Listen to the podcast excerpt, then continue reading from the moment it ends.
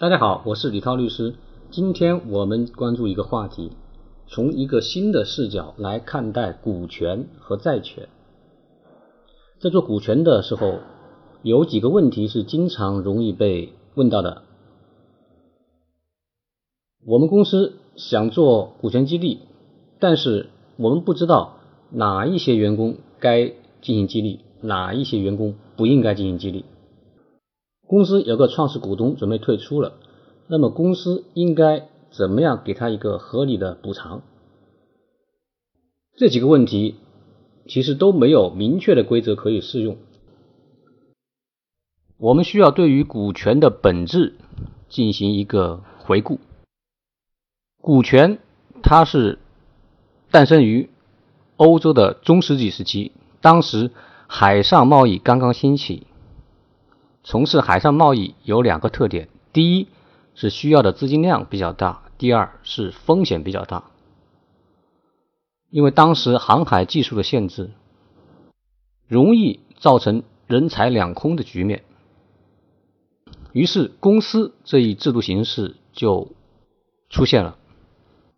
公司它可以很好的解决上面的问题。首先，公司容易集资。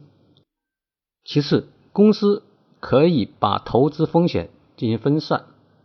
公司诞生的逻辑就是，股东把钱聚在一起，让具有冒险精神的商人远渡重洋来做海上贸易。如果失败了，大不了投资就打了水漂；如果成功了，那么很可能获得巨大的利润，然后再按照比例来进行分配。这就是股权的核心的意义。投资人他是基于未来可能一夜暴富的想法，选定了投资对象，并且进行押注。它体现了人的两个很重要的品质和能力。第一个就是判断力，就是选人；第二个就是冒险精神。而判断力和冒险精神很难在事业成功之前就给予量化。一个人的判断力值多少钱？冒险精神值多少钱？这个是无法用市场来定价的。所以，股权机制它就是对于无法事前计量的一种品质或者能力的一种兑现方式。我们再来说债权，债权刚好是跟股权完全相反的一种兑现方式。打个比方来说，公司有一名厨师老王，他做的饭很好吃。公司应该采用什么方式来奖励老王？是用股权的方式呢，还是用债权的方式？由于老王他的厨艺水平是一个比较持久，可以用市场来估价的一种产品。也就是说，在购买老王的服务之前，就可以稳定的预见到他的厨艺能够带来的产品数量和品质。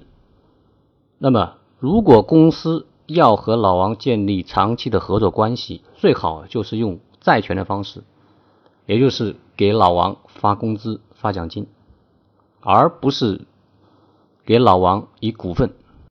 这样呢，对于老王来说，他的收益预期非常确定。对于公司而言，公司的支出的成本也是固定的，所以说债权它的要求就是稳定，可以预期。当然，相对股权而言，债权的收益也是相对比较温和的，也就是说，通过债权投资很难一夜暴富。从法律的角度来看待股权和债权，两者有明显的区别。股权投资如果损失了，那么就损失了。法律确认这种损失，不会要求资金使用人进行返还。但是如果是债权，法律就要求债务人必须连本带息予以偿还。回到上面这个厨师老王的案例，公司需要的就是一个本分、靠谱的厨师老王，就非常适合用债权的方式。来进行兑现。最后，我们再回到最开始的问题：公司应该选择哪些对象进行股权激励？那么公司的激励对象的选择，就应当考虑是那些能力和品质无法进行事前计算的这些人员。比如说，有一项能力非常突出，而且公司是非常需要的人，那么就需要用股权来进行计量。再比如说，某个人他自带 IP，这个人他有独特的人设价值，而且这个人设价值对于公司的品牌和业务发展有很大的好处。那么对于这种难以计量的品牌价值，就可以考虑用股权的方式来进行兑换。也就是说，股权激励的对象应当是公司需要的某种能力或者品质，而且这种能力和品质。难以进行事前的计算，无法用一个很明确的价格进行购买。对于那些工作重复性比较高、可替代性比较高的员工，那么就没有必要来进行股权激励。